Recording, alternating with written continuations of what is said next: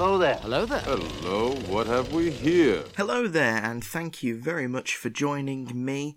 This is Daniel Talks About Star Wars, the show where I do exactly as that name suggests. I, of course, am the titular Daniel, and we're gonna be talking about some Star Wars today. We're returning to the novelized world of Star Wars today, the literary side of things, and we're taking our first proper step into uh, the Legend continuity, what's known as the Expanded Universe. I've touched on it sort of briefly with uh, things not too long ago, like the story of the faithful Wookiee from the holiday special.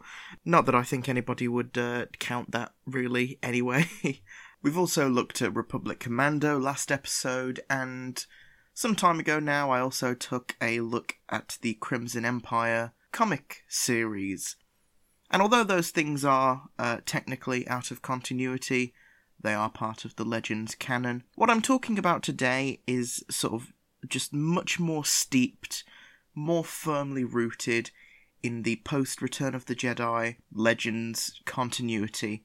Um, so I'm kind of excited to just be talking about that a little bit today, just sharing some of my thoughts on that whole sort of era of Star Wars. Um, but what am I talking about? Well, it's a novel, the first of nine novels in the Star Wars Legacy of the Force series, the first novel of which was written by the late Aaron Allston, and it is entitled Betrayal.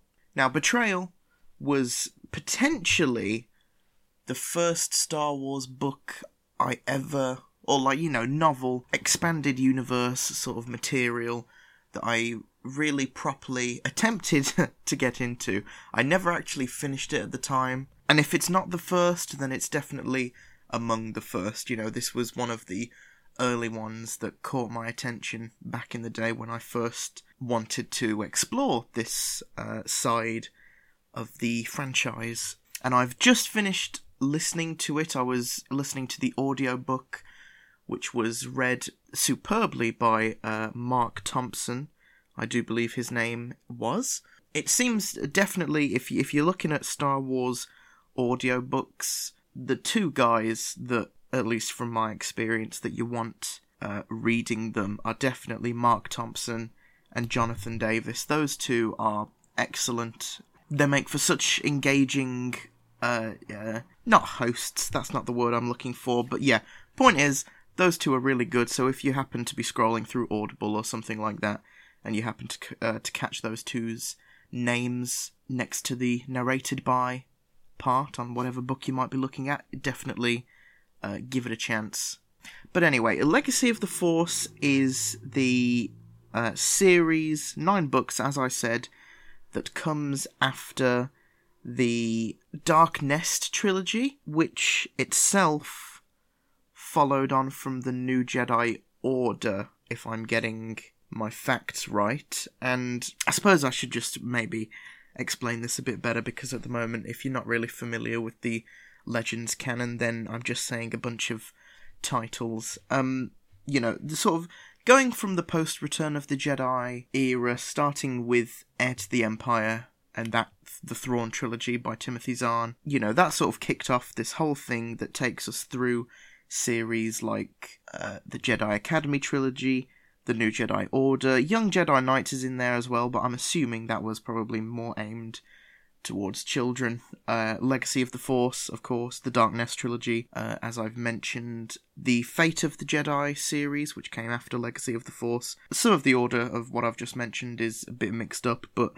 yeah, that you know, all of those sort of series just chronicle what happened with the Skywalker family after Return of the Jedi. You know, it, it shows us that Han and Leia, they had children of their own, twins, uh, by the names of Jacen and Jaina Solo. Uh, they later had a younger son as well, named Anakin Solo. Uh, Luke uh, would eventually marry a lady named Mara Jade, and they would have a son together Ben Skywalker. Somewhere amidst uh, the this continuity, uh, Chewbacca dies at some point. I believe he gets hit by a moon, and that's not a joke. You know, it's a very how could I put this? Sort of by the numbers almost, like very much expected continuation of the Skywalker saga, you know, sort of having the children of Han, Luke, and Leia. Not all three of them, obviously, but they're uh, they're individual children. You know, sort of carrying on that legacy. You know, the fact that Han and Leia have twins. It's a very sort of neat, almost. Um, I mean, it's, it's certainly not perfect because there there is you know tragedy that that does take place that I will get into, but you know, it's just a very comfortable kind of I suppose where it could be looked at that the sequel trilogy of films, the new continuity, the canonical uh, events, you know, where where it could be seen that those are actually kind of depressing, just in the way that obviously Han and Leia are like separated, Luke's alone on an island, being miserable. Han gets killed, Luke gets killed, Leia dies. You know, it, going to this continuity and looking at this old expanded universe and just seeing how the stories play out. It's a much more comfortable, almost that feeling of like just going home and and having all these characters still going strong. Like, and this is set Betrayal, the book that I'm I'll eventually get around to talking about this episode.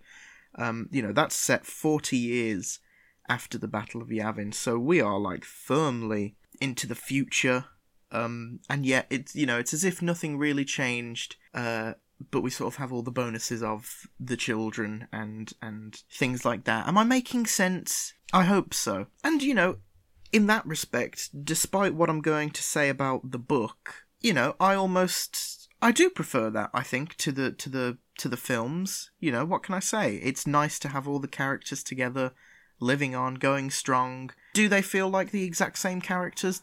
Uh, that we have in the films, despite the fact that it's been 40 years since those films. Genuinely can't remember what the start of that sentence was. Wow. but the point I'm trying to make is, you know, yes, is it is it is it almost, you know, sort of fan servicey the way that Han Solo is absolutely the same character that he was like pretty much in A New Hope, I want to say. Um yeah. Uh, but you know, at the same time, it's enjoyable. You know, that's that's what those characters were like when we fell in love with them so long ago. There's nothing inherently wrong with having them feel the same way all these years later. So in that respect, the, the you know the sequel trilogy almost it's more it's more challenging I think as a fan, and you sort of have to. Some things is sort of you know they feel like harder pills to swallow, and I think that's why so many people were so attached to the EU. Not just because obviously it was years and years of extra Star Wars, and you know, for people that you know, we never knew when or if an episode seven, eight, or nine were ever going to happen. So you know, for the longest time, that was Star Wars. You know, that was the future. But putting that aside, you know, I can still see just with how the story plays out and what the characters were like and yeah just the you know those stories being told you can absolutely see why people would prefer that and find that a lot more gratifying than what we eventually get in the sequel trilogy, you know, where we've got crusty old Luke and all that stuff. But anyway, God, that felt like a lot of rambling nonsense. I hope that made the point I was trying to make there made any sense at all. But um yeah, so I suppose just quickly running through what led us up to the point of the Legacy of the Force series. Mainly, I suppose I could just talk about the New Jedi Order, which is a series I'd love to read one day, but it just it seems so absolutely impenetrable from the outside. That is a series of. Let me just quickly check how many novels are in that series. So, The New Jedi Order ran from 1999 to 2003, and it consisted of 19 full length novels. Like, you know. How am I supposed to sort of try and penetrate that as a as a fan now. You know, it would have been hard enough at the time, I think, trying to keep up with all of that, let alone now where, you know, you just look back and it's like, God, that's 19 books I've got to read, not to mention all the other stuff I need to try and catch up on as well. Um, you know, the legacy of the Force is hard enough with it being nine novels. You know, I'm sort of feeling very intimidated by just how how much I'm going to have to read if I want to continue this series. But anyway, yeah, the new Jedi Order was basically all about the Yuuzhan Vong, which is this great villain that everyone goes nuts about. These awful, awful people, or this awful race of horrible warriors or conquerors. Um, I don't know an awful lot about them, but I just know that people love the Yuuzhan Vong.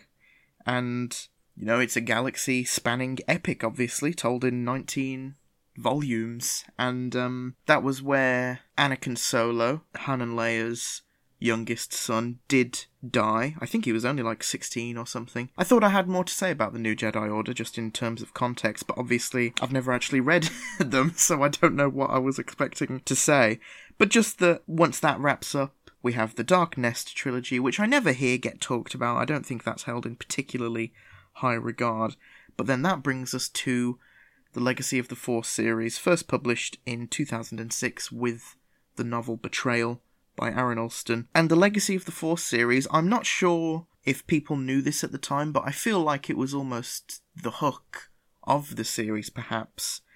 Um, that it was going to chronicle the downfall of Jacen Solo and, you know, sort of have him become a Sith. And if people didn't know that before going into the book, they certainly do certainly do know when it's ended because this that happens right in this first novel, which surprised the hell out of me because we still have eight more novels to read of this series, so I'm interested to see how it'll play out. But yeah, that's basically the hook of this series, and it obviously sets some of the groundwork for what would later be Ben Solo, Kylo Ren. So that's quite interesting. But yeah, let's finally actually talk a bit about Betrayal. I don't have an awful lot to say about it, to be honest. Um, I thought it was okay. You know what? I'm just going to skip right to the end and talk about Jacen's uh, decision to perhaps become a Sith. Um, he is being persuaded by the Sith Lady Lumiya, who is not a character I know an awful lot about. The only thing I've known about her for many, many years is the fact that she carries a light whip, which is just as it sounds. It's a lightsaber, except it's a whip.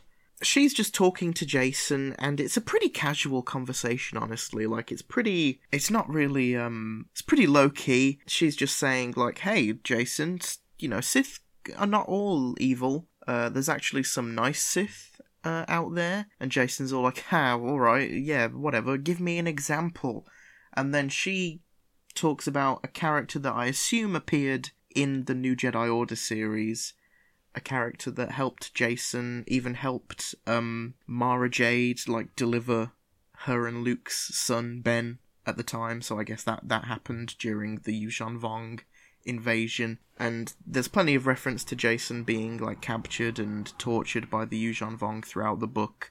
So it is quite uh, referenced quite a lot throughout. But yeah, I, I suppose this character, I forget the name, Vergere or something like that, was present in the New Jedi Order. If she wasn't, then it's a hell of a retcon. but yeah, that's basically what Lumiya says. It's just like, remember that person? They helped you and they helped deliver Ben Skywalker. So what do you say to that, Jacen? And he's like, hmm, you raise a good point. And then, yeah, that's basically enough for him to be like, I get, I get it yeah, I'll be a Sith, I guess. I mean, he doesn't outright say that. He just says he's open to sort of listening to what Lumiya wants to tell him or teach him. But yeah, it's really weird. Unless, of course, because I am coming into this, although it is a new series, I'm obviously coming into 40 years worth of new lore that I've so, so, you know, perhaps I'm missing some crucial context. But the way that Lumiya is talking to Jacen and saying, like, you need to become a Sith and you need to open yourself up to these new ideas on how to use the Force and your new power. And, and she's saying that he, he needs to do this so that he can put an end to the war because there's another civil war going on. Um, surprise, surprise. And, you know, that's, that's the way he'll be able to save the galaxy. That kind of came out of nowhere. Like, the, the situation of the galaxy, the fact that there's even like a proper war going on, you know, that uh, it, it didn't really come across. You know, throughout the book, a big thing is is about Corellia and the fact that that wants to be independent from the New Republic. Although I don't think it's called the New Republic. They kept saying Galactic Alliance throughout the book, so I guess that's, I guess what that's what that is. Um, they want to be independent from the GA, and you know there's a few battles here and there just because tensions are running high i suppose but like i didn't really get the the picture that the galaxy was in like dire straits you know so the fact that one of lumiya's arguments was like you well pretty much her main argument aside from the whole sith can be nice too thing is the fact that you know the galaxy needed saving and i just didn't i didn't get that but yeah i mean I, one thing I did like about J- Jacen's turn, as it were, was the fact that there was a really nice moment, uh, and it was it was even better probably like through the audiobook just because the Star Wars audiobooks always have music to use from the films and sound effects as well. So they're really quite cinematic and they started playing some of that sad sad music from Revenge of the Sith where Jacen was having some like visions and every outcome of the vision led to Luke dying by Jacen's hand and the only way that he could see that not happening was killing one of his fellow Jedi that that was, has been with him this whole time and is also trying to dissuade him from talking to Lumiya.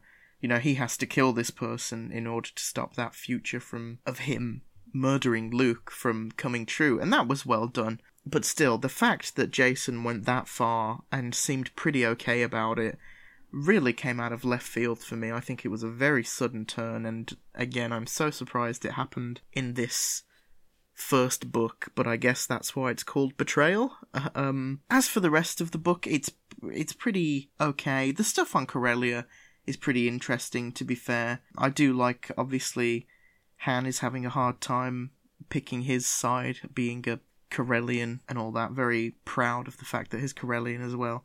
Same for Wedge Antilles, who was pretty cool actually. I know he's a very prominent figure throughout the Legends canon. The same cannot be said for the current canon. Um, but I know that Wedge is like a yeah, he's a pretty powerhouse character um, throughout Star Wars Legends. So, and honestly, I can see why because in this book he was pretty cool. But yeah, of course he's Corellian also. Uh, he has a daughter as well. So much offspring in this book. We meet Thrackan Sal Solo, who is Han Solo's cousin, uh, who was an interesting character to read about. He's a bit of a not nice guy. Um, there's a really weird thing actually as well. I'm sorry, these thoughts are absolutely all over the place. I do apologize. I did not write any notes for this one. But there's a weird, like, one of the main missions that the characters go on, Jacen and Ben, who is uh, Jacen's apprentice, they go to Corellia because Corellia is secretly trying to restore Centerpoint Station, and they say that Centerpoint Station is essentially a super weapon, not quite a Death Star, but you know, think of think that sort of category of Star Wars thing. You know, Centerpoint Station is a devastating super weapon, and Corellia have their hands on it for some reason, and they're trying to restore it. Uh, this was apparently another thing from the New Jedi Order uh, series of books, I do believe, because they mentioned that Anakin Solo, uh, his like he was almost imprinted on it. Uh, I think is what they say, and so he was the only person that could control it or pilot it in any way. So yeah, that's a whole thing. But Jacen and Ben need to go to Corellia to basically stop them from restoring it or just destroy it altogether. That's kind of their little side mission that they go on. And they do it, but they run into a droid. Well, no, Ben runs into a droid that's at Centerpoint Station, and it fully believes that it is Anakin Solo. And I'm expecting this to be like a big deal throughout the book, you know, like, oh my god, how's Jacen going to react to this? How are Luke, not Luke, God, Han and Leia potentially going to react to this? You know, this, this consciousness that firmly believes it is their deceased child. How is this going to play out? And it doesn't. It kind of just has a conversation with Ben for a bit, and then it's just like, oh yeah, I'm a droid, and maybe we shouldn't restore this deadly super weapon. I'm gonna self destruct, or whatever it does, I can't quite remember. But yeah, that was weird. Just the fact that it was so you know, that was quite a, a juicy story detail, and the fact that it got wrapped up so quickly was very strange to me. I can't talk about a Legends novel without talking about the completely unnecessary and tired references to the original trilogy that I know so many Legends books do they can't forget about that thing that happened 40 years ago, can they? There is like, there's references to the fact that Han shot first. H- Han Solo at one point says, um, I was just about to say that he says, Help me, Obi Wan Kenobi, you're my only hope. But why would he say that? Because Obi Wan is dead. Maybe he doesn't say that exactly. Maybe he says, like, Help me, Luke Skywalker. He's just trying to get out of something. He's being, like, sarcastic. It's just, you know, Han being Han. But he's referencing the "Help me, Obi Wan Kenobi, you're my only hope" thing that Leia says, and he's poking fun at Leia. But I'm just like, Han wasn't there for that. He never saw that message. So, like, why is he making a reference to it? And it happened 40 years ago. Do you. Oh, do people really make references to things that happened in their lives that long ago? It's crazy. But I think so many of these Legends novels are guilty of just ramming the original trilogy down your throat. It's just like, remember this! it was interesting coming off this as well, having recently read Light of the Jedi, and just the way that the Force is talked about is so interesting, like the differences between the two novels. I said um, in my Clone Wars episode, the um, Genndy Tartakovsky 2D series that um, I did a commentary for that uh, will never see the light of day because it's been lost, and I'll never stop talking about it. I made a point of mentioning during uh, the Mace Windu segment of that particular animated series, where Mace Windu is literally just going hand to hand with like a legion of battle droids and is just using the Force effectively as a superpower. I made a point of saying that although in the light of the Jedi, something I appreciated about that novel was the fact that the Force was not a superpower in that, and it was just much more this kind of natural, mystical, more sort of vaguely defined thing that people very much sort of felt, you know, and was it was just it was just chill, you know, and and and like then you go to something like Clone Wars where it is just this straight up superpower. I just made a point of saying that I'm okay with those things coexisting. Like I'm happy for it to be one thing in Light of the Jedi, and I'm happy for it to be this other thing in Clone Wars. Like, it's fine to have these things coexist. But sort of being able to compare two of the same medium where that thing is the case, so Light of the Jedi and now Legacy of the Force, Betrayal. Yeah, it was just so interesting to read how the Force was referred to in Betrayal you know, there's so much reference to just, oh my god, there's so much force energy around here, I can feel it, you know, and like people just like doing force runs and force jumps, you know, it, it's, it, it's so different and it's just, it's, it's actually crazy.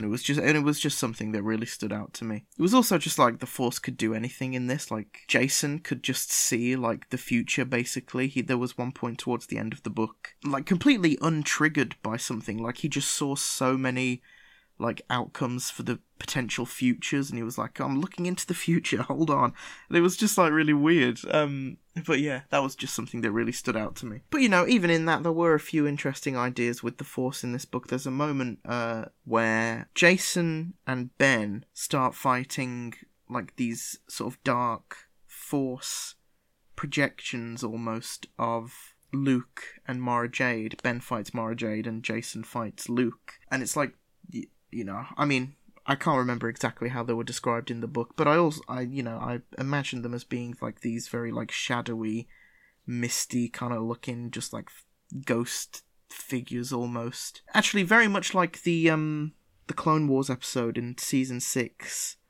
where Yoda um fights like a double of himself, and it's just like black with these red eyes, and that's all kind of smoky. I think I was pretty much just imagining that.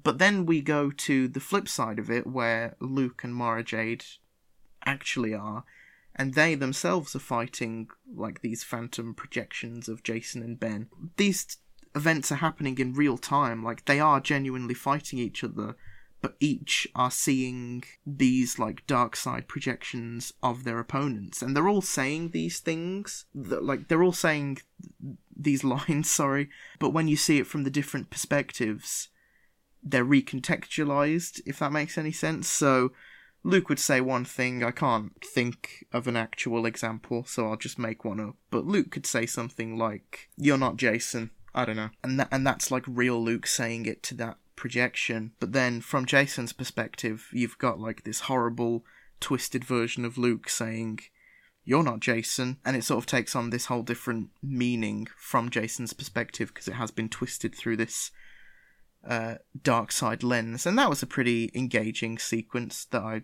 quite enjoyed hearing. So yeah, there were a few moments like that that were quite interesting, but honestly, not a lot throughout the book really stood out to me that much. You know, this was by no means the um, best Star Wars book I've ever read or listened to, rather. It was an okay six or so hours. I'm not saying it's it's bad by any stretch. You know, I did want to see how the story played out. I do find the whole business with Corellia quite interesting.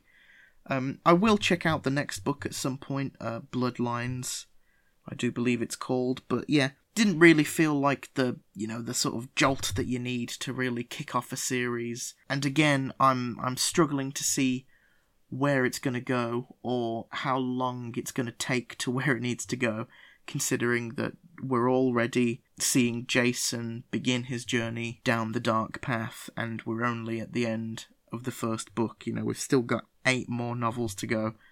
Um, so yeah, Star Wars Legacy of the Force, Betrayal. It was written by Aaron Allston, may he rest in peace, and it was pretty okay. But enough about that, because now we are going into the segment of the show that is different to the main bit of the show. Truth be told, it's it's actually a segment named after my favourite Sesame Street character, the Wookie Monster. this segment of the show is all about me hopping onto Wikipedia and just doing a random article. Maybe we'll learn something new about it. I'll certainly share my thoughts about said article. It's just a bit of fun. Maybe it will be something that I have absolutely no idea what to say about it. We'll see. It's just a bit of fun. But firstly, I'm just going to take a look around and see if there's any polls I can take a part in, or take part in rather. What's this one? Which of these prequel era films holds a more special place in your heart? The Phantom Menace, Attack of the Clones, Revenge of the Sith, or the Clone Wars movie? Well, I predict that the overwhelming majority will go to episode 3. But for me, it has to be between The Phantom Menace and Attack of the Clones. Attack of the Clones would be one for me because that was always my favourite as a kid. But then also uh, something about the Phantom Menace, you know, that is the first prequel, and there's a lot of great Star Wars iconography from that film. That's a tricky one. I'm gonna say Attack of the Clones, and that is actually the lowest ranking answer, surprisingly, even below the Clone Wars. 72% said Revenge of the Sith, followed by 14% with the Phantom Menace. 6% the Clone Wars and 5% Attack of the Clones, so I am in the minority there. But anyway, let's hit that surprise me button. And today we are talking about Hondo Ohnaka. And that's cool. His um image on Wikipedia is um the animatronic thing that they have at Galaxy's Edge, which is insane. If you've never seen that thing, just look up Hondo Ohnaka, like Galaxy's Edge, like that animatronic is incredible. It's so lifelike and just crazy. But Hondo, I mean, I know people like him he pops up in a lot of things. As I said, he's, you know, at Galaxy's Edge of all things, so he certainly has a place among the fandom. He's never been a character that I'm particularly bothered by. Um, he's voiced by the late, not the late, oh my goodness, the uh, the great rather is what I meant to say. Uh, Jim Cummings who you, you might know best as voicing Winnie the Pooh. But yeah, he's he made his first appearance in Clone Wars. He appeared in Rebels. I'm sure we'll see him again, considering that he's still alive around the time of Galaxy's Edge, which I know is a theme park, but canonically, because everything apparently has to be canon, that does take place within the sequel trilogy era, so he is alive and well. Let's take a look down to that handy behind the scenes section. Hondo's name is derived from the Japanese film director Ishii. Ooh, Ishiro Honda, there we go, struggled for a second there, and the actor uh, Seiji Onaka, I hope I've said that right, both of whom worked on entries of the Godzilla franchise. Not an awful lot to say about Hondo, to be honest, but I am just looking down here in the appearances section on his Wikipedia page as well, and it seems that he appears in the Darth Maul comic series, which I am planning on reading soon. So that's interesting. I'm wondering how on earth he fi- he fits into that, but uh, yeah, that's Hondo Ohnaka, and that was whatever this is called. that'll do me today. Sorry that my thoughts on uh, betrayal were somewhat ram- rambling. I always go in thinking that I have so much to say and that I know exactly what I'm going to say, but it never works out that way. I guess I'm still working out how to talk about novels properly. There's just so much to talk about. You know, novels are big, man. They're long. There's so much that happens. So many words. How could you possibly talk about it in a single podcast episode? I'll never know. But anyway, hope you enjoyed it. As always, I enjoyed talking about it, so that's what truly matters, you know? Anyway, that's me. I'm gonna go. Thank you very much for listening to me today. Take care, and goodbye.